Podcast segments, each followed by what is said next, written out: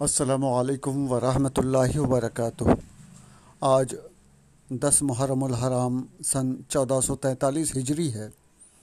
مجالس محرم کے سلسلے کی دسویں مجلس لے کر آپ کے سامنے حاضر ہیں۔ لیجیے سب سے پہلے تلاوت کلام پاک سماعت فرمائیں۔ بسم اللہ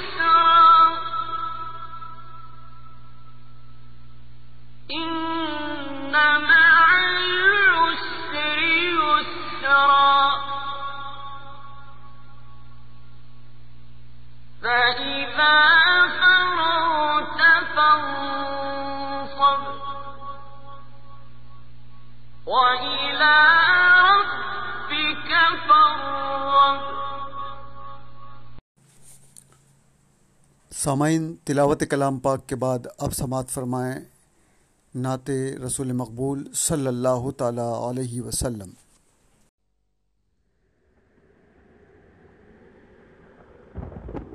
زمیں وجد میں ہے فلک جھومتا ہے۔ میرے لب پہ ذکر حبیب خدا ہے۔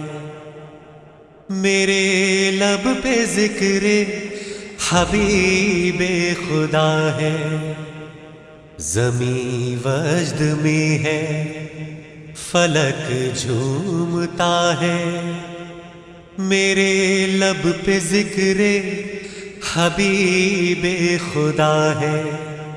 میرے لب پہ ذکر حبیب خدا ہے۔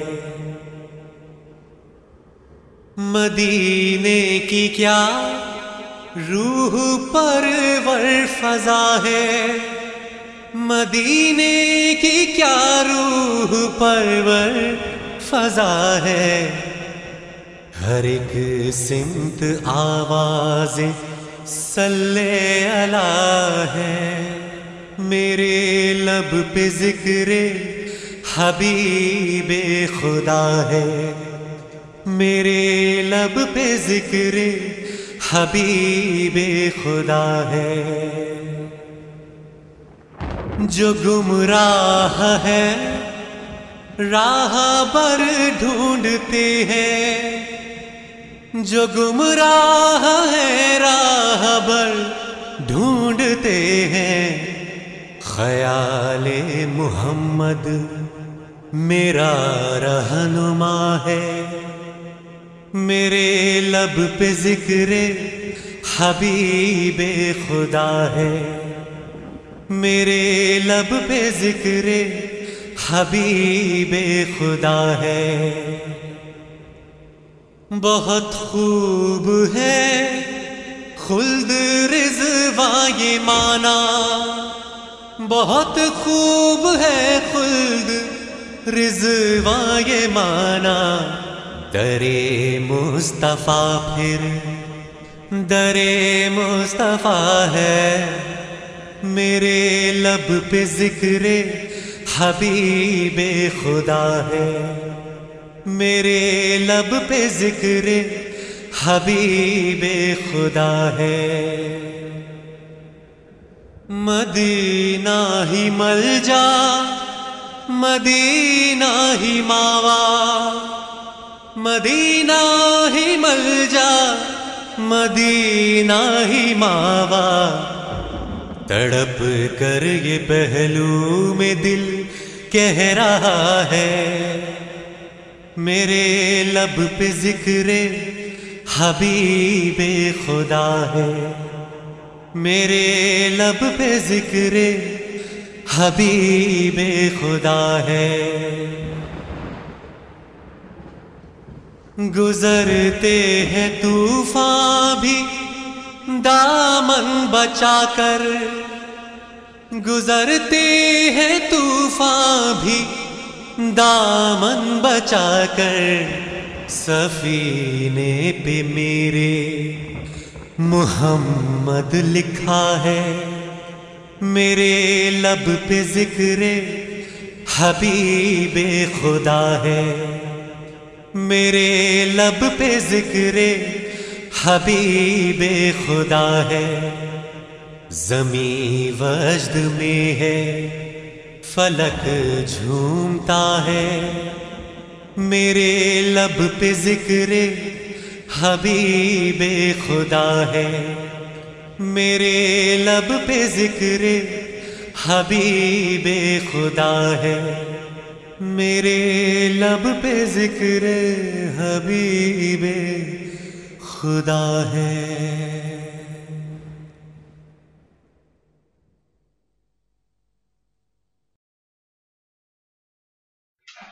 ایک مرتبہ باواز بلند درود شریف کا نذرانہ پیش کریں۔ اللہم صلی علی سیدنا مولانا محمد وعلا علی سیدنا مولانا محمد وبارک وسلم۔ صلاة و سلام علیکہ یا رسول اللہ صلی اللہ تعالی علیہ وسلم۔ حضرت مسلم اسی پریشانی کے عالم میں ادھر ادھر پھرنے لگے۔ حضرت مسلم نے گورنر ہاؤس کے گھیراؤ یا توا کے گھر قیام کے وقت بچوں کو قاضی شرح کے یہاں پہنچا دیا تھا۔ جب ابن زیاد کو معلوم ہوا کہ حضرت مسلم کے ساتھ ان کے دو بچے بھی آئے تھے، تو اس نے پورے شہر کوفہ میں اعلان کروا دیا کہ جو شخص مسلم کے بچوں کو چھپائے گا، اسے سخت سزا دی جائے گی اور جو ان کو ہمارے پاس لائے گا، وہ انعام و اکرام پائے گا۔ ابن زیاد کے اس اعلان کو سن کر قاضی صاحب گھبرا گئے، فوراً زیادہ راہ تیار کروایا اور اپنے بیٹے اسد سے کہا کہ آج باب العراقین سے ایک قافلہ مدینہ منورہ کی طرف جانے والا ہے، ان بچوں کو لے جا کر اس قافلے میں کسی محب اہل بیت کے سپرد کرو اور تاکید کر دو کہ ان کو بحفاظت مدینہ منورہ پہنچا دے۔ اسد جب ان بچوں کو لے کر باب العراقین پہنچا تو معلوم ہوا کہ قافلہ تھوڑی دیر پہلے چلا گیا۔ وہ بچوں کو لے کر اس قافلے کی راہ پر تیزی کے ساتھ چلا اور جب قافلے کی گرد نظر آئی تو بچوں کو گرد دکھا کر کہا، دیکھو وہ قافلہ کی گرد نظر آ رہی ہے، تم لوگ جلدی سے جا کر اس میں مل جاؤ، میں واپس جاتا ہوں۔ یہ کہہ کر وہ واپس چلا آیا اور بچے تیزی کے ساتھ چلنے لگے۔ مگر تھوڑی دیر کے بعد گرد غائب ہو گئی، انہیں قافلہ نہ ملا۔ ننے بچے اس تنہائی میں ایک دوسرے سے گلے مل کر رونے لگے اور ماں باپ کو پکار کر جی جان کھونے لگے۔ ابن زیاد کا اعلان سن کر مالو زر کی حوث رکھنے والے سپاہی بچوں کی تلاش میں نکلے ہوئے تھے۔ تھوڑی دیر کے بعد انہوں نے بچوں کو پا لیا، پکڑ کر ابن زیاد کے پاس پہنچا دیا۔ اس نے حکم دیا کہ ان بچوں کو اس وقت تک جیل میں رکھا جائے جب تک کہ امیر المومنین یزید سے پوچھ نہ لوں کہ ان کے ساتھ کیا سلوک کیا جائے۔ جیل کا داروغہ مشکور نامی محب اہل بیت تھا۔ اسے بچوں کی بے کسی پر بہت ترس آیا۔ اس نے فیصلہ کر لیا کہ بچوں کی جان بہرحال بچانی ہے چاہے اپنی جان چلی جائے۔ چنانچہ اس نے رات کے اندھیرے میں بچوں کو جیل سے نکالا، اپنے گھر لا کر کھانا کھلایا، اپنی انگوٹھی بطور نشانی دی اور شہر کے باہر قادسیہ کی راہ پر لا کر کہا کہ تم لوگ اسی راستے سے چلے جاؤ، جب قادسیہ پہنچ جانا تو کوتوال سے ملنا، ہماری انگوٹھی دکھلانا اور سارے حالات بتانا، وہ ہمارا بھائی ہے، تم لوگوں کو بحفاظت مدینہ منورہ پہنچا دے گا۔ دونوں بچے قادسیہ کی راہ پر چل پڑے، مگر چونکہ انہیں بھی اسی ننی عمر میں شہادت سے سرفراز ہونا تھا، اس لیے وہ راستہ بھول گئے۔ رات بھر چلتے رہے اور صبح جب ہوئی تو گھوم پھر کر اسی جگہ پہنچے جہاں سے کوفہ کے باہر قادسیہ کے راستے پر چلے تھے۔ ننا سا کلیجہ خوف سے دہل گیا کہ کہیں پھر نہ کوئی پکڑ کر ابن زیاد کے پاس پہنچا دے۔ قریب ہی ایک کھوکھلا درخت نظر آیا، وہیں ایک کنواں بھی تھا۔ اسے درخت کی آڑ میں جا کر بیٹھ گئے۔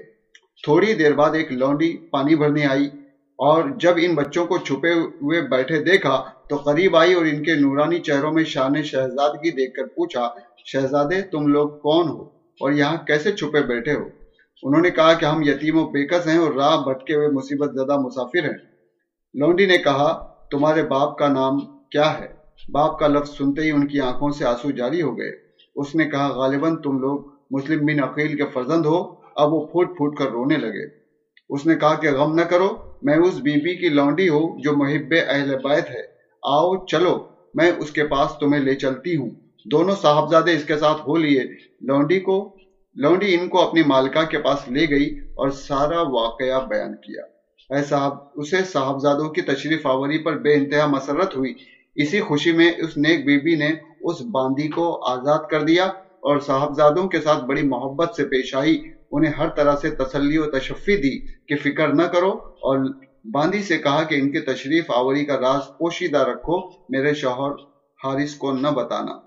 ادھر ابن زیاد کو جب معلوم ہوا کہ مشکور داروغہ جیل نے دونوں بچوں کو رہا کر دیا ہے، تو اس نے مشکور کو بلا کر پوچھا کہ تو نے مسلم کے بچوں کو کیا کیا؟ انہوں نے کہا کہ میں نے اللہ اور رسول جل جلالہ صلی اللہ تعالی علیہ وسلم کی رضا اور خوشنودی کے لیے ان کو رہا کر دیا ہے۔ ابن زیاد نے کہا، تو مجھ سے نہیں ڈرا۔ انہوں نے کہا کہ جو اللہ سے ڈرتا ہے وہ کسی اور سے نہیں ڈرتا۔ ابن زیاد نے کہا، تجھے ان بچوں کے رہا کرنے میں کیا ملا؟ انہوں نے کہا کہ مجھے امید ہے کہ ان کو رہا کرنے کے سبب حضور پرنور سید عالم صلی اللہ علیہ وسلم قیامت کے دن میری شفاعت فرمائیں گے۔ البتہ تو مسلم بن عقیل کو شہید کرنے کے سبب اس نعمت سے محروم رہے گا۔ ابن زیاد اس جواب پر غضبناک ہو گیا اور کہا کہ میں ابھی تجھے سخت سزا دیتا ہوں۔ انہوں نے کہا کہ ایک نہیں، مشکور کی اگر ہزار جانے ہوں تو سب ان پر قربان ہوں۔ ابن زیاد نے جلات سے کہا کہ اس سے اتنے کوڑے مارو کہ مر جائے اور اس کا سر تن سے جدا کرو۔ جلات نے جب کوڑے مارنے شروع کیے تو مشکور نے پہلے کوڑے پر کہا، بسم اللہ الرحمن الرحیم دوسرے پر کہا، الہ العالمین، مجھے صبر عطا فرما تیسرے کوڑے پر کہا، خداوندہ، مجھے بخش دے چوتھے کوڑے پر کہا، الہ العالمین، مجھے اہل بیت نبوت کی محبت میں یہ سزا مل رہی ہے پانچویں کوڑے پر کہا، یا الہی، مجھے اپنے رسول اور ان کے اہل بیت اطہار کے پاس پہنچا دے پھر اس کے بعد خاموش ہو گئے اور جلاد نے اپنا کام تمام کر دیا۔ انا للہ و انا الیہ راجعون۔ ادھر وہ نیک بی بی دل و جان سے بچوں کی خدمت میں دن بھر لگی رہی اور ہر طرح سے ان کی دلجوئی کرتی رہی۔ پھر رات میں کھانا کھلا کر ان کو ایک الگ کمرے میں سلا کر واپس آئی تھی کہ اس کا شوہر حارث آ گیا۔ عورت نے پوچھا، آج دن بھر آپ کہاں رہے؟ حارث نے کہا، داروغہ جیل مشکور نے مسلم عقیل کے بچوں کو قید سے رہا کر دیا تو امیر عبداللہ بن زیاد نے اعلان کیا کہ جو شخص ان کو پکڑ لائے، اس سے بہت سا انعام دیا جائے گا۔ میں انہی بچوں کی تلاش میں دن بھر پریشان رہا۔ یہاں تک کہ اسی بھاگ دوڑ میں میرا گھوڑا بھی مر گیا اور مجھے ان کے تلاش میں پیدل چلنا پڑا۔ عورت نے کہا کہ اللہ سے ڈرو اور اہل بیت نبوت کے بارے میں اس طرح کا خیال دل سے نکال دو۔ وہ کہنے لگا، چپ رہ، تجھے کیا معلوم؟ جو شخص ان بچوں کو پا جائے گا اسے ابن زیاد انعام و اکرام سے مالا مال کر دے گا۔ اس لیے اور بھی بہت سے لوگ ان بچوں کی تلاش میں دن بھر لگے رہے عورت نے کہا کہ کتنے بدنصیب ہیں وہ لوگ جو دنیا کی خاطر ان یتیم بچوں کو دشمن کے حوالے کرنے کے لیے تلاش میں لگے رہے ہوئے اور دنیا کے عوض اپنا دین برباد کر رہے ہیں۔ کل میدان محشر میں وہ رسول خدا صلی اللہ علیہ وسلم کو کیا منہ دکھائیں گے؟ حارث کا دل سیاہ ہو چکا تھا۔ بیوی کے سمجھانے کا اس پر کوئی اثر نہیں ہوا۔ اس نے کہا، نصیحت کی ضرورت نہیں، نفع نقصان میں خود سمجھتا ہوں، چل تو کھانا لا۔ وہ کھانا لائی اور حارث بدبخت کھا کر سو گیا۔ آدھی رات کے بعد بڑے بھائی محمد نے خواب میں دیکھا اور بیدار ہو کر چھوٹے بھائی کو جگاتے ہوئے کہا، اٹھو، اب سونے کا وقت نہیں رہا، ہماری شہادت کا وقت بھی قریب آ گیا۔ ابھی میں نے خواب میں ابا جان کو دیکھا، وہ حضرت محمد مصطفیٰ صلی اللہ علیہ وسلم، حضرت علی مرتضی، حضرت فاطمہ زہرا حضرت حسن مشتبہ رضی اللہ تعالیٰ عنہ مجمعین کے ساتھ جنت کی سیر کر رہے ہیں اور حضور صلی اللہ علیہ وسلم ابا جان سے فرما رہے ہیں کہ تم چلے آئے اور اپنے بچوں کو ظالموں میں چھوڑ آئے۔ ابا جان نے عرض کیا، یا رسول اللہ صلی اللہ علیہ وسلم، وہ بھی انقریب آنے ہی والے ہیں۔ چھوٹے نے کہا، بھائی جان، میں نے بھی اسی طرح کا خواب دیکھا ہے۔ کیا سچ مچ ہم لوگ کل صبح قتل کر دیے جائیں گے؟ ہائے، ایک دوسرے کو ذبح ہوتے ہوئے ہم کیسے دیکھ سکیں گے؟ یہ کہہ کر دونوں بھائی ایک دوسرے کے گلے میں باہیں ڈال کر لپٹ گئے اور رونے لگے۔ ان کے رونے اور چلانے سے حارث بدبخت کی آنکھ کھل گئی۔ ظالم نے بیوی کو جگا کر پوچھا، یہ بچوں کے رونے کی آواز کہاں سے آ رہی ہے؟ عورت بیچاری سہم گئی، اس نے کچھ جواب نہ دیا۔ ظالم نے خود اٹھ کر چراغ جلایا اور اس کمرے کی طرف گیا جہاں سے آواز آ رہی تھی۔ جب اندر داخل ہوا تو دیکھا دو بچے روتے روتے بے حال ہو رہے ہو۔ پوچھا، تم کون ہو؟ وہ چونکہ اس گھر کو وہ بچے اپنی جائے پناہ سمجھے ہوئے تھے، انہوں نے صاف طور پر کہہ دیا کہ ہم مسلم بن عقیل کے یتیم بچے ہیں۔ ظالم یہ سنتے غصے سے بے قابو ہو گیا اور کہا، میں سارا دن ڈھونڈتے ڈھونڈتے پریشان ہو گیا اور تم لوگ ہمارے ہی گھر میں عیش کا بستر جمائے ہو۔ یہ کہتے ہوئے آگے بڑھا اور نہایت بے رحمی کے ساتھ ان کو مارنا شروع کیا۔ دونوں بھائی شدت کرب سے چیخنے لگے۔ عورت بے تحاشا دوڑی آئی اور حریث کے قدموں پر اپنا سر رکھ کر نہایت عاجزی کے ساتھ روتی ہوئی کہنے لگی کہ ارے، یہ فاطمہ کے راج دلارے ہیں، ان کی چاند جیسی صورتوں پر رحم کھا۔ لے، میرا سر کچل کر اپنی غصے کی آگ بجھا لے، لیکن فاطمہ کے جگر پاروں کو بخش دے۔ حارث بدبخت نے اسے اتنے زور کی ٹھوکر ماری کہ وہ بیچاری ایک کھمبے سے ٹکرا کر لہو لوہان ہو گئی۔ ظالم بچے کو مارتے مارتے جب تھک گیا تو دونوں بھائیوں کی مشقیں کس دی اور زلفوں کو کھینچ کر آپس میں ایک دوسرے سے باندھ دیا۔ اس کے بعد یہ کہتا ہوا کوٹری کے باہر نکل آیا کہ جس قدر تڑپنا ہے، صبح تک تڑپ لو۔ دن نکلتے ہی میری چمکتی ہوئی تلوار تمہیں ہمیشہ کے لیے موت کی نیند سلا دے گی۔ صبح ہوتے ہی ظالم نے تلوار اٹھائی، زہر میں بجھا ہوا خنجر سنبھالا اور خوکار بھیڑیے کی طرح کوٹری کی طرف بڑھا۔ نیک بخت بیوی نے دوڑ کر پیچھے سے اس کی کمر تھام لی۔ حارث نے اتنے زور کا اس کو جھٹکا دیا کہ سر ایک دیوار سے ٹکرا گیا اور آہ کر کے زمین پر گر پڑی۔ اور جب وہ کوٹری میں داخل ہوا تو ہاتھ میں ننگی تلوار اور چمکتا ہوا خنجر دیکھ کر دونوں بھائی کاپنے لگے۔ بدبخت نے آگے بڑھ کر دونوں بھائیوں کی زلفیں پکڑ لی اور نہایت بے دردی کے ساتھ انہیں گھسیٹتا ہوا باہر لایا۔ تکلیف سے دونوں بھائی تلملا اٹھے، رو رو کر فریاد کرنے لگے، لیکن ظالم کو ترس نہ آیا۔ سامان کی طرح خچر پر لاد کر دریا فرات کی جانب چل پڑا۔ اور جب اس کے کنارے پہنچا تو انہیں خچر سے اتارا، مچکے کھولی اور سامنے کھڑا کیا۔ اور پھر میان سے تلوار نکالا ہی تھا کہ اتنے میں اس کی بیوی ہاتھتی کانپتی اور گرتی پڑتی آ پہنچی۔ آتے ہی اس نے بھی پیچھے سے اپنے شوہر کا ہاتھ پکڑ لیا اور خوشامت کرتے ہوئے کہا کہ خدا کے لیے اب بھی مان جاؤ، اہل بیت رسالت کے خون سے اپنا ہاتھ رنگین مت کرو۔ دیکھو ننی جان، بچوں کی ننی جان سوکھی جا رہی ہے، تلوار سامنے سے ہٹا لو۔ ہاں، حارث پر شیطان پوری طرح سوار تھا۔ ظالم نے بیوی پر وار کر دیا تو وہ زخمی ہو کر گر پڑی اور تڑپنے لگی۔ یہ منظر دیکھ کر بچے سہم گئے۔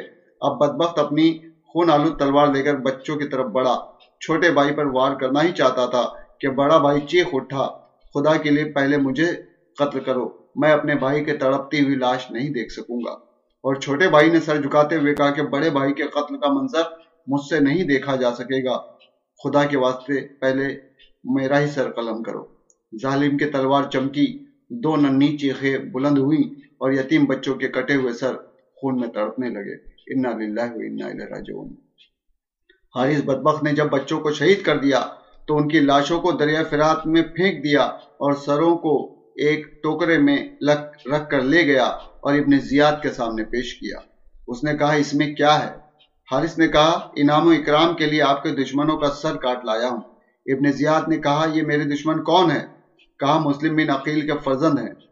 ابن زیاد یہ سنتے ہی غضبناک ہو گیا اور کہا کہ تجھ کو قتل کرنے کا حکم کس نے دیا تھا؟ کم وقت میں نے امیر المومنین یزید کو لکھا ہے کہ مسلم بن عقیل کے فرزند گرفتار کر لیے گئے ہیں۔ اگر حکم ہو تو میں انہیں آپ کے پاس زندہ بھیج دوں۔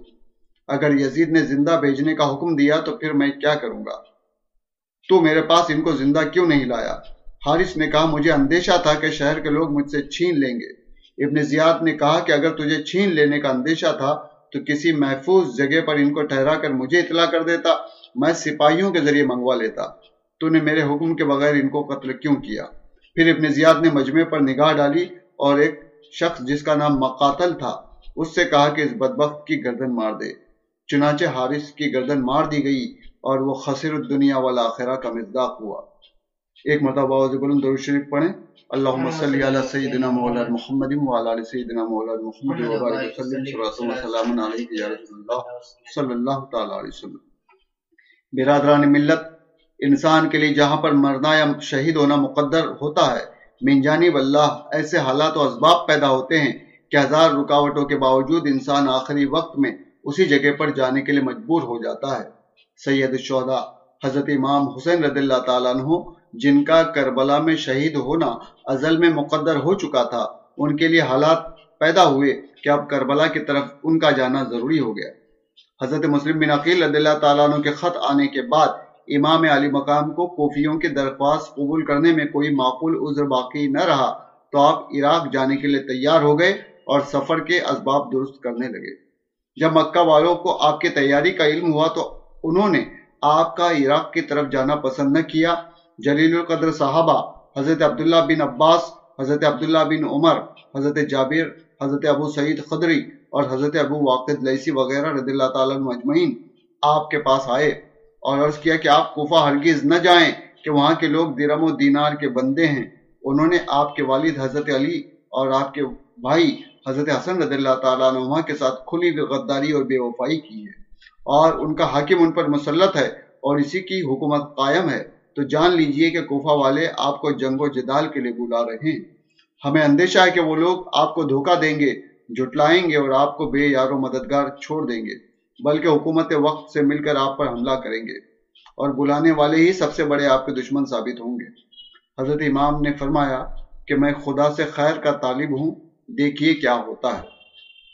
اور حضرت عبداللہ بن زبیر رضی اللہ تعالیٰ عنہ نے جب آپ سے سفر عراق کو ملتوی کرنے کے لیے کہا تو آپ نے فرمایا کہ میں نے اپنے والد گرامی حضرت علی رضی اللہ تعالیٰ عنہ سے یہ حدیث سنی ہے کہ ایک مینڈھا مکہ معظمہ کی حرمت کو حلال کر دے گا، تو میں وہ مینڈھا نہیں بننا چاہتا۔ اور یہ بھی روایت ہے کہ جب حضرت عبداللہ بن زبیر نے اس سفر سے روکنے کے لیے اصرار کیا اور کہا کہ آپ مسجد حرام میں رہیے، میں آپ کی مدد کے لیے لوگوں کو جمع کر لوں گا، تو آپ نے فرمایا کہ اگر ایک بالش میں بھر میں اس مسجد کے باہر قتل کیا جاؤں تو اللہ اس سے میں بہتر سمجھتا ہوں کہ ایک بالش بھر مسجد کے اندر قتل کیا جاؤں بخدا اگر میں کیڑے مکوڑوں کے کسی سوراخ میں بھی چھپوں گا تو لوگ مجھے وہاں سے بھی نکال لیں گے اور جو سلوک میرے ساتھ کرنا چاہتے ہیں کریں گے۔ غرض کے بڑے بڑے صحابہ کرام آپ کو اس سفر سے روکنے کے لیے بہت اصرار کرتے رہے اور آخر تک یہی کوشش کرتے رہے کہ آپ مکہ معظمہ سے تشریف نہ لے جائیں۔ مگر ان کی کوششیں کارآمد نہ ہوئیں۔ یہاں تک کہ امام علی مقام تین ذیل سن ساٹھ ہجری کو اپنے اہل بیت اور خدام کل بیاسی نفوس کے ساتھ مکہ شریف سے عراق کے لیے روانہ ہو گئے۔ بات اصل میں یہ تھی کہ آپ کو گرفتار ہونے کا اندیشہ تھا اور یہ راز اس وقت کھلا جب فرزدق شاعر سے آپ کے راستے میں ملاقات ہوئی اور اس نے پوچھا کہ فرزند رسول، حج کے دن بالکل قریب آ گئے تو اتنی جلدی آپ نے کس لیے فرمائی کہ حج بھی نہ ہو سکا؟ امام نے جواب دیا کہ اگر میں اتنی جلدی نہ کرتا تو وہیں گرفتار کر دیا جاتا۔ حضرت کے اس جواب سے معلوم ہو گیا کہ ایام حج قریب ہونے کے باوجود آپ مکہ معظمہ سے کیوں نکل پڑے؟ اور یہ بھی واضح ہو گیا کہ صحابہ کرام کے اسرار کو قبول نہ فرمانے کا سبب کیا تھا۔ ظاہری تو وجہ وہی تھی جو امام نے فرزق شاعر سے بیان فرمائی اور حقیقت میں شہادت کی کشش آپ کو کربلا کی طرف کھینچے لیے جا رہی تھی۔ آپ کا حال اس وقت وہ تھا جو کسی شاعر نے کہا ہے کہ دو قدم بھی نہیں چلنے کی طاقت مجھ میں عشق کھینچے لیے جاتا ہے، میں کیا جاتا ہوں؟ برادران اسلام، اس سفر میں حضرت امام حسین رضی اللہ تعالیٰ عنہ کے تین صاحبزادے آپ کے ہمراہ تھے۔ حضرت علی اوسط، جن کو امام زین العابدین کہتے ہیں یہ حضرت شہر بانو کے بطن سے تھے۔ اس وقت ان کی عمر بائیس سال تھی اور بیمار تھی۔ اور آپ کے دوسرے صاحبزادے علی اکبر تھے جو یالہ بنت ابی مرہ کے شکم سے ہیں، ان کی عمر اٹھارہ برس تھی، یہ کربلا میں شہید ہوئے۔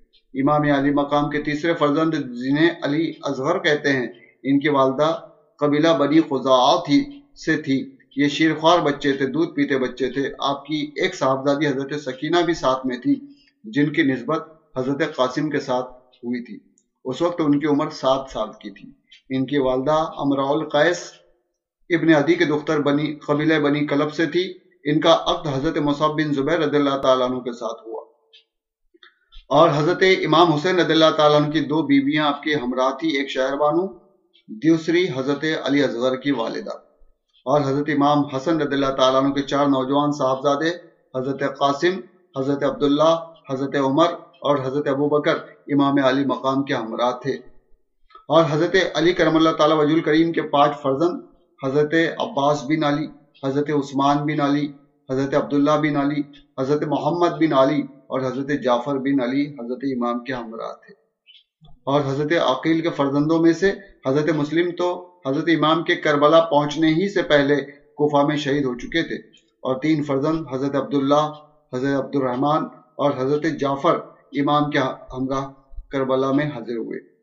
اور حضرت جعفر تیار کے دو پوتے، حضرت محمد اور حضرت عون حضرت امام کے ہمراہ حاضر ہو کر شہید ہوئے۔ ان کے والد کا نام عبداللہ بن جعفر ہیں اور یہ حضرت امام حسین رضی اللہ تعالیٰ عنہ کے حقیقی بانجے ہیں۔ ان کی والدہ حضرت زینب، حضرت امام کی حقیقی بہن ہے صاحبزادگان اہل بیت میں سے کل سترہ حضرت حضرات امام علی مقام کے ہمراہ مرتبہ شہادت سے سرفراز ہوئے اور حضرت امام زین العابدین عمر بن حسن، محمد بن عمر بن علی دوسرے کم عمر صاحبزادے قیدی بنائے گئے۔ حضرت امام حسین رضی اللہ تعالیٰ جب مکہ شریف سے باہر نکلے تو حاکم مکہ عمر بن سعید کے حکم سے ایک فوجی دستے نے شہر سے باہر آ کے آپ کو روکا اور چاہا کہ آپ واپس چلیں۔ حضرت امام نے واپس ہونے سے انکار کر دیا۔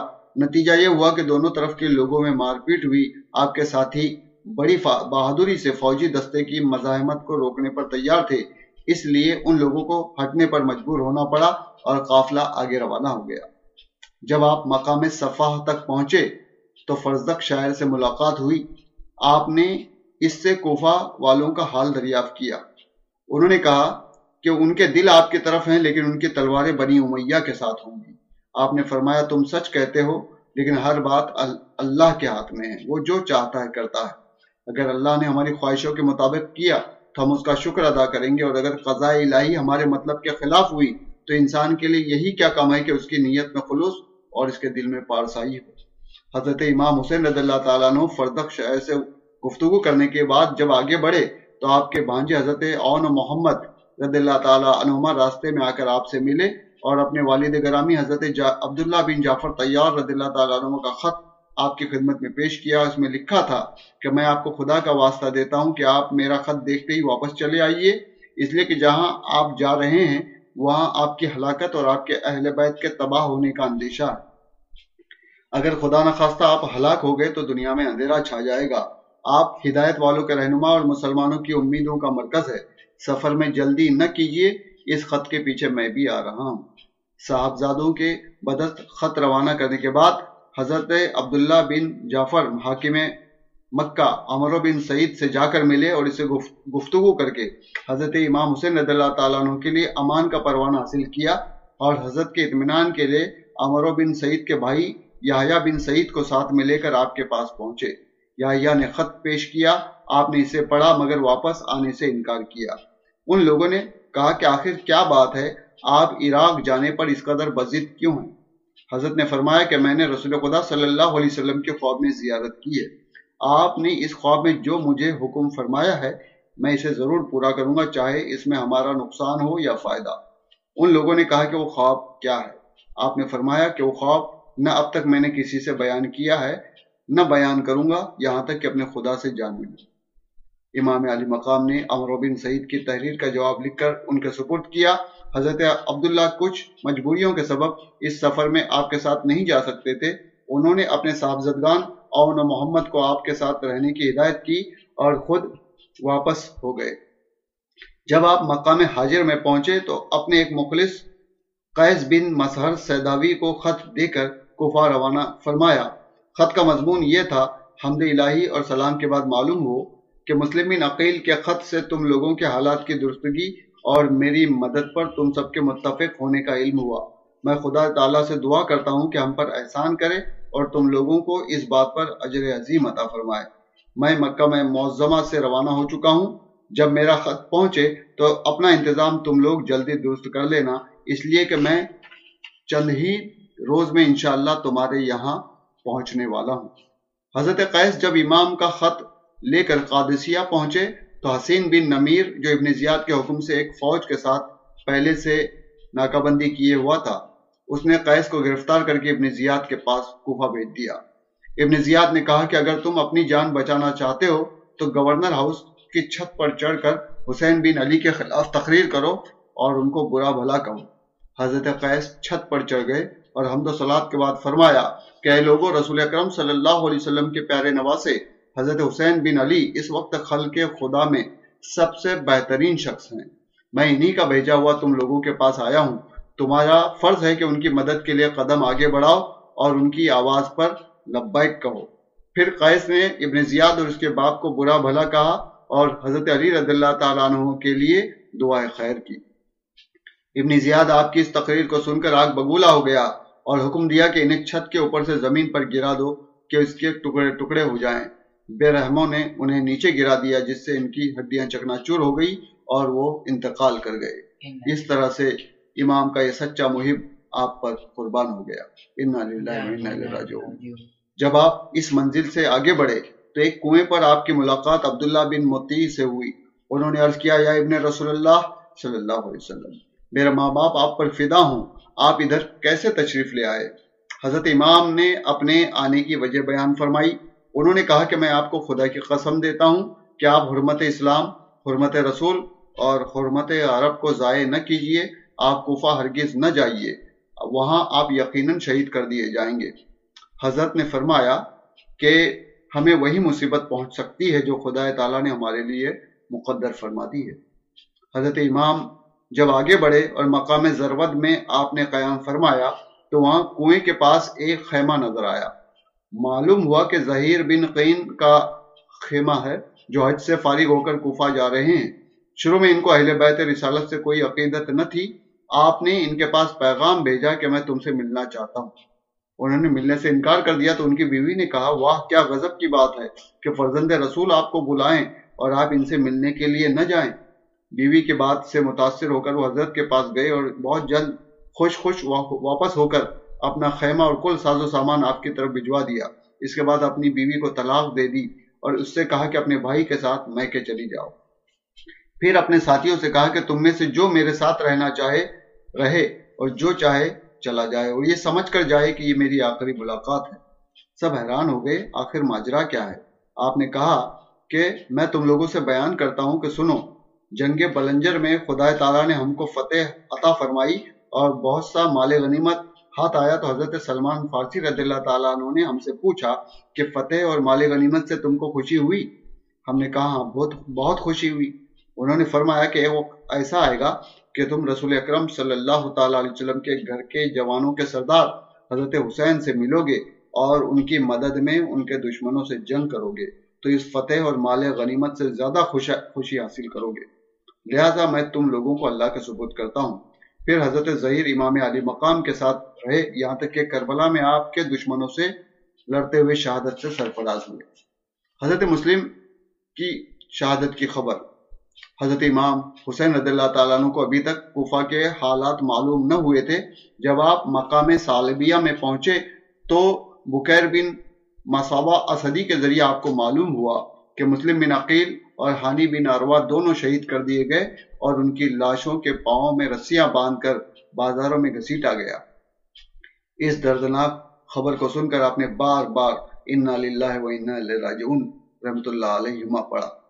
عبداللہ بن سلیم اور مزری بن مشمل اسدی جو حج سے فارغ ہو کر مقام ضرورت میں حسینی قافلے سے آ کر ملے تھے، انہوں نے امام علی مقام سے کہا کہ خدا کے واسطے آپ اپنی اور اپنے گھر بھر کی جان خطرے میں نہ ڈالیں، یہیں سے واپس ہو جائیں۔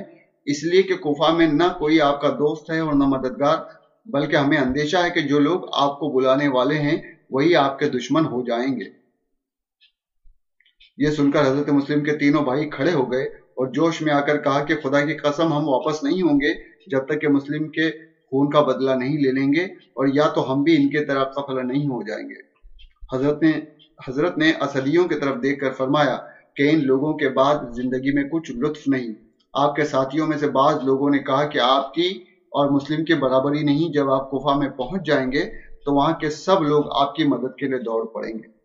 حضرت نے اس خیال کی تائید نہیں فرمائی، بلکہ خاموش رہے۔ پھر قافلہ آگے بڑھتا رہا اور ابھی تک سب لوگوں کو حضرت مسلم کی شہادت کی خبر نہ تھی۔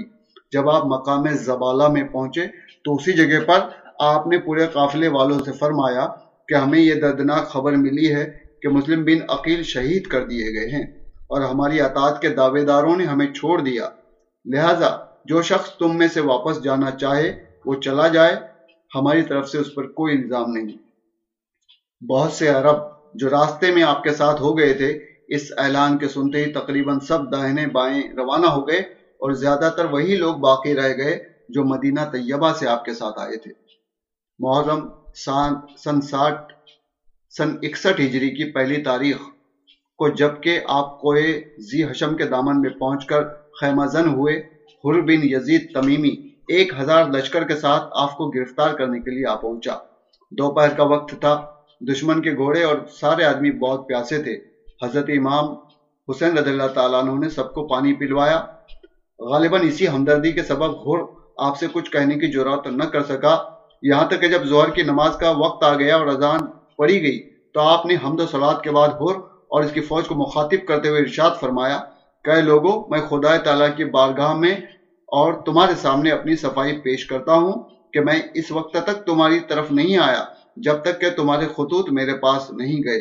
کیا آپ ہماری طرف آئیے؟ ہمارا کوئی امام نہیں ہے۔ شاید آپ کے سبب ہم لوگوں کو خدا تعالیٰ ہدایت پر جمع فرما دے۔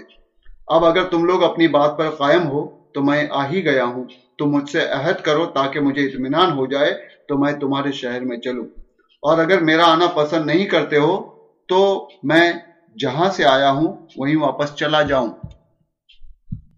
آپ کی اس تقریر کے بعد خاموشی رہی، کسی نے کوئی جواب نہیں دیا۔ آپ نے ہر سے پوچھا تم ہمارے ساتھ نماز پڑھو گے یا الگ پڑھنا چاہتے ہوں؟ ہر نے کہا کہ آپ نماز پڑھائیے، ہم سب آپ کے پیچھے پڑھیں گے۔ چنانچہ ایسا ہی ہوا۔ دونوں طرف کے لوگوں نے آپ کے پیچھے نماز ادا کی، اس کے بعد آپ خیمے میں تشریف لے گئے۔ جب عصر کا وقت ہوا تو حضرت امام علی مقام نے اپنے ساتھیوں کو حکم دیا کہ روانہ ہونے کے لیے سب تیار ہو جائیں، پھر خیمے سے باہر تشریف لائے۔ اس وقت بھی دونوں گروہوں نے آپ کے پیچھے نماز پڑھی۔ نماز کے بعد پھر آپ نے مجمع کی طرف رخ کیا اور حمد و سلاد کے بعد فرمایا، اے لوگوں اگر تم تقوا اختیار کرو گے اور حق والوں کا حق پہچانو گے تو اللہ تعالیٰ کی خوشنودی حاصل کرو گے۔ جو تم پر ظلم و زیادتی کے ساتھ حکومت کرتے ہیں، ہم اہل بیت نبوت ان کے مقابلے میں خلافت کے زیادہ مستحق ہے لیکن اگر تم لوگ ہم کو پسند نہیں کرتے ہو اور ہمارے حق کو نہیں پہچانتے ہو اور تمہاری رائے اس کے خلاف ہو گئی جو تمہارے خطوط سے ظاہر تھا، تو میں واپس چلا جاؤں۔ ہر نے کہا، بخدا، ہمیں نہیں معلوم کہ وہ کیسے خطوط ہیں جن کا آپ ذکر فرما رہے ہیں۔ آپ نے خطوط کے تھیلے منگا کر سب کے سامنے الٹ دیے۔ ہر نے کہا کہ ہم ان لوگوں میں سے نہیں ہیں جنہوں نے آپ کو یہ خطوط لکھے ہیں۔ ہم کو تو یہ حکم دیا گیا ہے کہ جہاں بھی آپ مل جائیں، ہم آپ کا ساتھ نہ چھوڑے، یہاں تک کہ ابن زیاد کے پاس پہنچا دے۔ آپ نے فرمایا، اس مطلب کے حاصل کرنے سے تیرے لیے مر جانا زیادہ آسان ہے۔ پھر آپ نے اپنے ساتھیوں کو سوار ہو کر لوٹنے کا حکم دیا۔ ہر نے واپس ہونے سے روکا۔ آپ نے فرمایا تیری ماں تجھ پر روئے، آخر تیرا مطلب کیا ہے؟ ہر نے کہا، خدا کی قسم، اگر آپ کے علاوہ کوئی دوسرا عرب یہ بات کہتا تو میں اس کی ماں کو بھی ایسے ہی کہتا، لیکن میں آپ کی والدہ ماجدہ کا ذکر بھلائی کے ساتھ کروں گا۔ امام نے فرمایا، تو کیا چاہتا ہے؟ اس نے کہا کہ میں آپ کو ابن زیاد کے پاس لے جانا چاہتا ہوں۔ آپ نے فرمایا، خدا کی قسم، یہ نہیں ہوگا۔ اس نے کہا کہ میں آپ کو نہیں چھوڑوں گا۔ اس طرح تکرار ہوتی رہی۔ آخر میں ہر نے کہا کہ مجھے آپ سے لڑنے کا حکم نہیں دیا گیا ہے۔ مجھے تو صرف یہ حکم ہے کہ میں آپ کے ساتھ ساتھ رہوں یہاں تک کہ آپ کوفہ پہنچ جائیں۔ اگر آپ کوفہ جانے سے انکار کرتے ہیں تو جب تک ابن زیاد کی رائے نہ معلوم کر لوں، آپ ایسا راستہ اختیار کریں جو نہ کوفہ کی طرف جاتا ہو اور نہ مدینے کی طرف۔ آپ کو اس کی یہ رائے معقول معلوم ہوئی۔ آپ قادسیہ اور عزیب کی راہ سے بائیں مڑ کر چلنے لگے۔ ساتھ ساتھ ہر بھی چلتا رہا۔ جب امام کا قافلہ قصر بنی مقاتل پہنچا تو آپ نے وہیں قیام فرمایا۔ تھوڑی دور پر خور بھی ٹھہرا۔ آدھی رات کے بعد آپ نے ساتھیوں سے فرمایا کہ پانی بھر لو اور چلو۔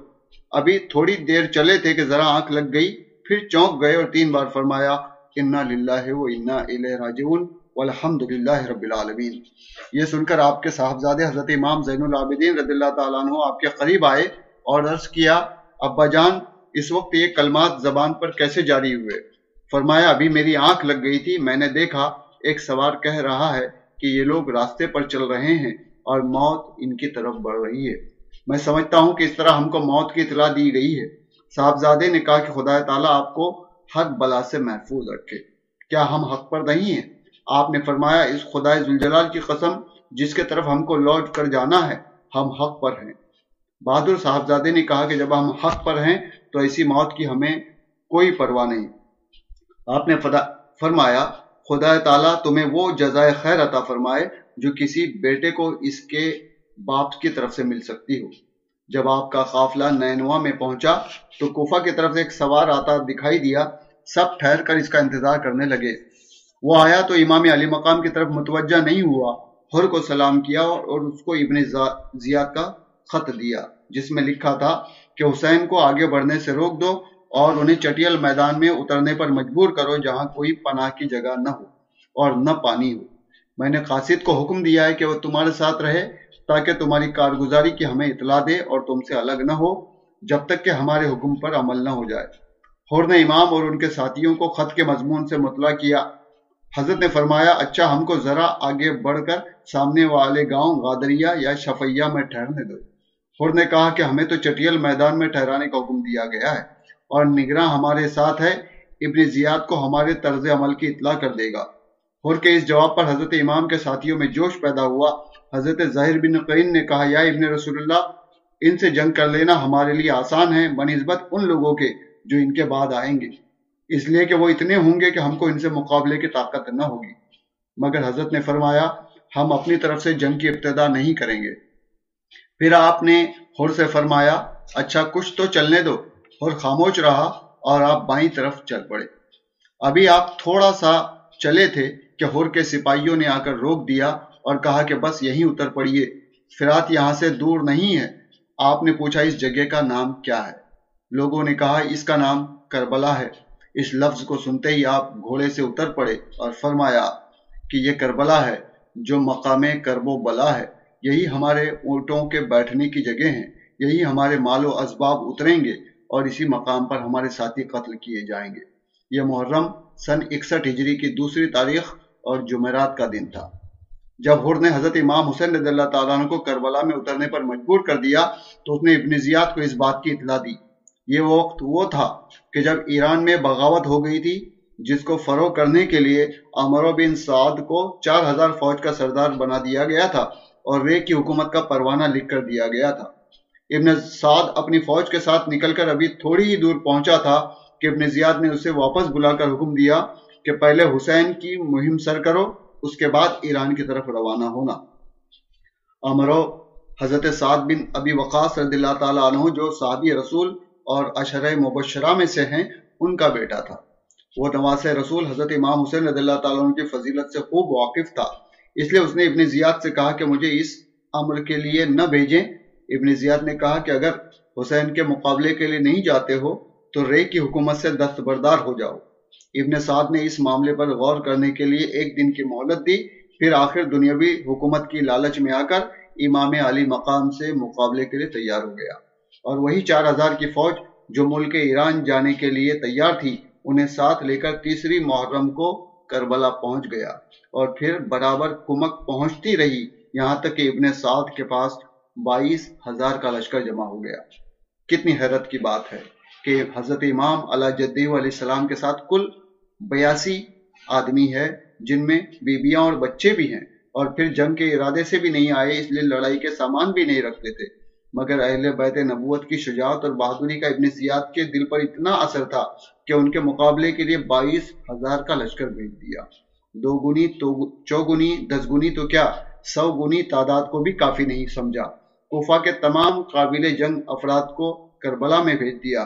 اس کے باوجود لوگوں کے دل خوف زدہ ہیں اور جنگ آزما دلاوروں کے حوصلے پست ہیں۔ آخر مجبوراً ان کو یہ فیصلہ کرنا پڑا کہ لشکر امام پر پانی بند کر دیا جائے، تب ان کا مقابلہ کیا جا سکے گا۔ چنانچہ ابن سعد نے امرو بن حجاج کو پانچ سو سواروں کے ایک دستے کے ساتھ دریا فرات پر مقرر کر دیا تاکہ امام اور ان کے ساتھی پانی کی ایک بوند نہ لے سکے۔ یہ واقعہ حضرت امام علیہ جدی علیہ السلام کے شہید ہونے سے تین دن پہلے کا ہے۔ ابن سعد نے حضرت امام کے پاس آدمی بھیجا کہ ان سے پوچھو کہ وہ یہاں کیوں آئے ہیں اور کیا چاہتے ہیں۔ آپ نے جواب دیا کہ تمہارے شہر کوفہ کے لوگوں نے خطوط لکھ کر مجھے بلایا ہے۔ اب اگر میرا آنا پسند نہیں ہے تو میں واپس چلا جاؤں۔ ابن سعد نے اپنا سوال حضرت حضرت کا جواب لکھ کر ابن زیاد کو بھیج دیا۔ اس نے ابن سعد کو جواب میں لکھا کہ تم حسین اور ان کے تمام ساتھیوں سے کہو کہ وہ یزید کی بیعت کر لیں۔ اگر وہ بیعت کر لیں گے تو اس کے بعد ہم جو مناسب سمجھیں گے کریں گے۔ ابن سعد کو جب یہ خط ملا تو اس نے کہا کہ میں سمجھ گیا ابن زیاد کو امن و عافیت منظور نہیں۔ حضرت امام اللہ جدہی علیہ السلام نے ابن سعد کو پیغام بھیجا کہ آج رات میں ہم تم سے ملنا چاہتے ہیں۔ ابن سعد نے یہ بات مان لی اور رات کے وقت بیس سواروں کے ساتھ دونوں لشکروں کے درمیان آیا۔ آپ بھی بیس سواروں کے ساتھ تشریف لے گئے۔ پھر دونوں نے اپنے اپنے ساتھیوں کو علیحدہ کر دیا اور تنہائی میں دیر تک گفتگو کرتے رہے۔ آخر میں حضرت امام نے فرمایا کہ میں تین باتیں پیش کرتا ہوں، ان میں سے تم جسے چاہو میرے لیے منظور کر دو۔ پہلی بات، جہاں سے میں آیا ہوں، وہیں مجھے واپس چلے جانے دو۔ دوسرے، مجھے کسی سرحدی مقام پر لے چلو، میں وہیں رہ کر وقت گزار لوں گا۔ تیسرے، مجھے سیدھا یزید کے پاس دمشق کی طرف جانے دو۔ وہ اطمینان کے لیے تم بھی میرے پیچھے پیچھے چل سکتے ہو۔ میں یزید کے پاس جا کر اس سے براہ راست اپنا معاملہ طے کر لوں گا۔ جیسا کہ میرے بھائی حضرت حسن نے امیر معاویہ سے طے کیا تھا۔ حضرت امام حسین رضی اللہ تعالیٰ عنہ کا رویہ اتنا نرم اور سلجھا ہوا تھا کہ ابن سعد نے اقرار کیا کہ آپ صلح کے راستے پر ہیں اور اس نے بہت خوش ہو کر ابن زیاد کو لکھا کہ خدا تعالیٰ نے آگ کا شعلہ بجھا دیا اور اتفاق کی صورت پیدا فرما دی اور امت کے معاملے کو سلجھا دیا۔ پھر حضرت امام کی پیش کی ہوئی تینوں باتیں تحریر کی اور آخر میں اپنی رائے بھی لکھی کہ اب اختلاف کی کوئی وجہ نہیں ہے اور اب اس معاملے کو ختم ہونا چاہیے۔ ابن زیاد نے خط پڑھ کر کہا کہ یہ تحریر ایسے شخص کی ہے جو اپنے امیر کا خیر خواہ اور اپنی قوم کا شفیق ہے۔ اچھا میں نے منظور کر دیا۔ یہ سن کر بدبخت شمر ذل جوشن کھڑا ہوا اور کہا کہ آپ یہ بات مان لیں گے، جبکہ وہ آپ کی زمین پر اترے ہوئے ہیں اور آپ کے پہلو میں واللہ، اگر وہ آپ کی اطاعت کے بغیر یہاں سے چلے گئے تو قوت و غلبہ ان کے لیے ہوگا اور راجزی اور کمزوری آپ کے لیے۔ میری رائے میں ان کی خواہش کبھی منظور نہیں کرنی چاہیے، اس لیے کہ یہ بہت بڑی ذلت اور کمزوری کی نشانی ہے۔ ہونا یہ چاہیے کہ وہ اور ان کے ساتھی آپ کے حکم پر سر جھکا دیں۔ پھر اگر آپ انہیں سزا دیں تو آپ کو اس بات کا حق ہے۔ اور اگر معاف کر دیں تو اس کا بھی اختیار ہے۔ رہی ابن سعد کی بات تو خدا کی قسم مجھے تو یہ معلوم ہوا ہے کہ حسین اور وہ رات بھر بیٹھے بیٹھے باتیں کیا کرتے ہیں۔ شمر خبیص کی اس فتنہ پرور تقریر سے ابن زیاد کی رائے بدل گئی۔ کہا، تم نے بہترین مشورہ دیا ہے۔ پھر ابن سعد کو لکھا کہ میں نے تمہیں اس لیے نہیں بھیجا کہ تم حسین کے بچانے کی فکر کرو اور سفارشی بن کر ان کی سلامتی چاہو۔ دیکھو، اگر حسین اور ان کے ساتھی تمام ساتھی میرے حکم پر سر جھکا دیں تو ان کو میرے پاس پہنچا دو۔ اور اگر نہ مانے تو سب کے سر کاٹ کر میرے پاس بھیج دو اور حسین کی لاش پر گھوڑے دوڑا کر رون ڈالو۔ اور اگر تمہیں منظور نہ ہو تو ہمارا لشکر شمر کے حوالے کر دو، وہ ہمارے حکم پر پورا عمل کرے گا۔ یہ خط اس نے شمر کا سپرد کیا اور زبانی کہہ دیا کہ اگر ابن سعد میرے حکم پر عمل نہ کرے تو پہلے تم اس کا سر کاٹ کر میرے پاس بھیج دینا۔ ابن سعد نے جب یہ خط پڑھا تو شمر سے کہا کمبخت تم نے یہ کیا کیا؟ خدا تجھے غارت کرے تو میرے پاس کیا لایا ہے؟ خدا کی قسم میں سمجھتا ہوں کہ تو نے ہی ابن زیاد کو میرے مشورے پر عمل کرنے سے روک دیا اور اس بات کو بگاڑ دیا جس کے بننے کی امید تھی۔ خدا کی قسم حسین کبھی ابن زیاد کے سامنے سر نہیں جھکا سکتے۔ شمر نے کہا، ان باتوں کو چھوڑو اور یہ بتاؤ کہ دشمن کو قتل کرو گے یا لشکر میرے سپرد کرو گے۔ ابن سعد، جو دنیا پر جان دینے والا اور بدبخت ازلی تھا، اس نے کہا کہ میں لشکر تمہارے سپرد نہیں کروں گا۔ بلکہ یہ مہم میں خود ہی سر کروں گا۔ چنانچہ اس نے فوراً حملہ کا حکم دے دیا۔ یہ محرم کی نوی تاریخ، جمعرات کا دن اور شام کا وقت تھا۔ حضرت امام علیہ جدی علیہ السلام نماز عصر کے بعد خیمے کے دروازے پر تلوار کا سہارا لے کر گھٹنوں پر سر رکھے بیٹھے تھے کہ آپ کی آنکھ لگ گئی تھی۔ فوج کے شور و غل کی آواز سن کر آپ کی بہن حضرت زینب رضی اللہ تعالی عنہ پردے کے پاس آئی اور آپ کو جگا کر کہا، دیکھیے دشمن کے فوج کی آواز بہت نزدیک سے آ رہی ہے۔ آپ نے سر اٹھایا اور فرمایا، میں نے ابھی رسول اللہ صلی اللہ تعالی علیہ وسلم کو خواب میں دیکھا۔ حضور نے مجھ سے فرمایا، تم میرے پاس آنے والے ہو۔ حضرت زینب یہ خواب سن کر بے قرار ہو گئی اور روتے ہوئے کہا، ہائے مصیبت۔ آپ نے فرمایا، صبر کرو، خاموش رہو، اللہ مالک ہے۔ پھر امام نے حضرت عباس سے فرمایا، پوچھو اس وقت حملے کا سبب کیا ہے۔ حضرت عباس فوج کے سامنے آئے اور پوچھا جواب ملا ابن زیاد کا حکم ہے کہ آپ لوگ اس کی اطاعت کریں اور یا تو لڑنے مرنے کے لیے تیار ہو جائیں۔ حضرت عباس نے ان کے جواب سے امام علی مقام کو آگاہ کیا۔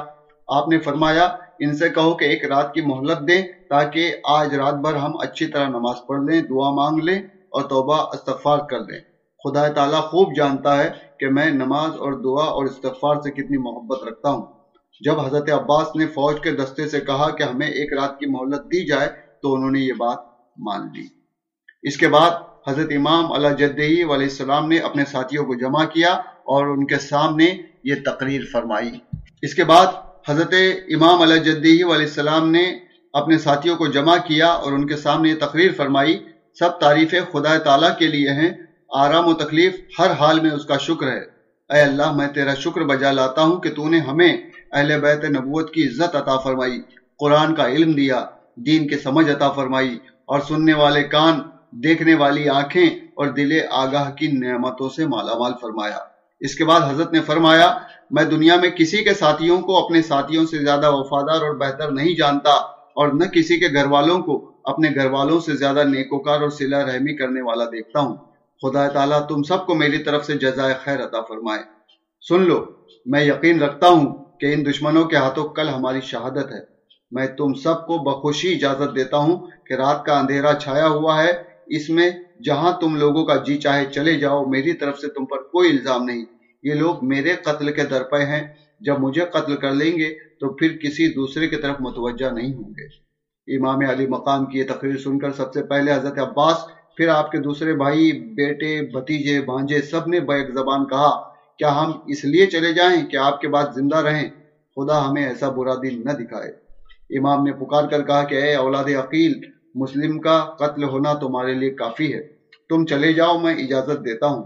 ان لوگوں نے کہا، خدا کی قسم، یہ ہر سے ہرگز نہ ہوگا، بلکہ ہم آپ کے ساتھ دشمن سے مقابلہ کریں گے، یہاں تک کہ اپنی جانیں آپ پر قربان کر دیں گے۔ حضرت مسلم بن اوسجا اسدی کھڑے ہوئے اور کہا کہ ہم آپ کو چھوڑ کر چلے جائیں، ہم سے یہ ہرگز نہیں ہو سکتا۔ حضرت سعد بن عبداللہ حنفی نے کہا، خدا کی قسم ہم آپ کا ساتھ چھوڑ کر نہیں جائیں گے جب تک کہ خدا کی بارگاہ میں یہ ثابت نہ کر دیں کہ ہم نے رسول اللہ صلی اللہ تعالی علیہ وسلم کے نواسے کی کیسی حفاظت کی ہے۔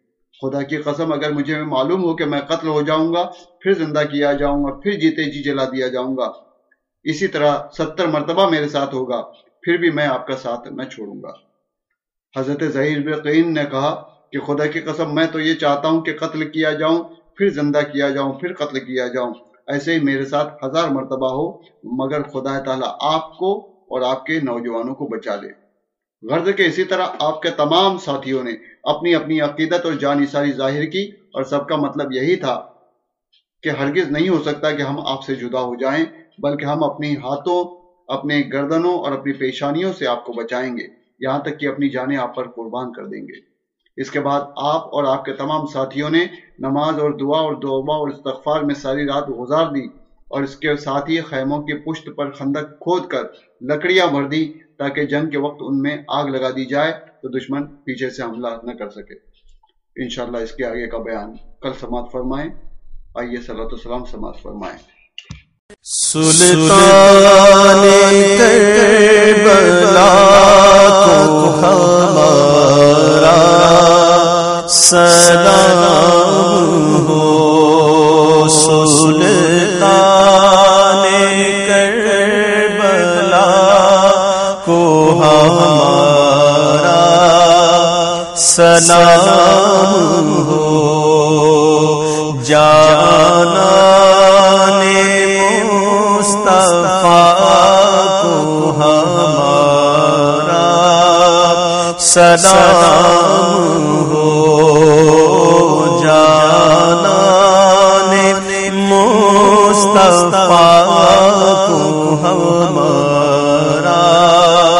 سلام ہو۔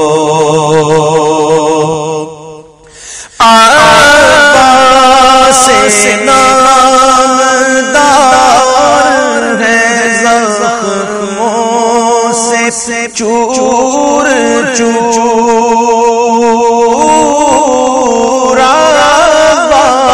سے نامدار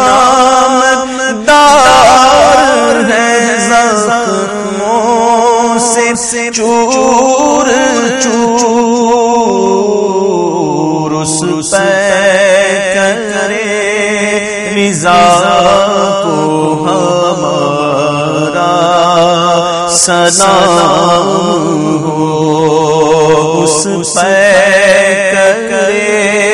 رضا کو ہمارا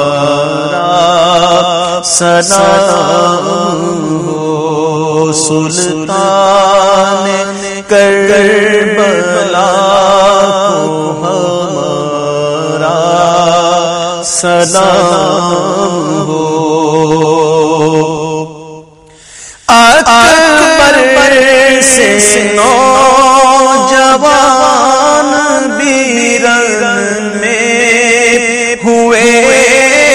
شہید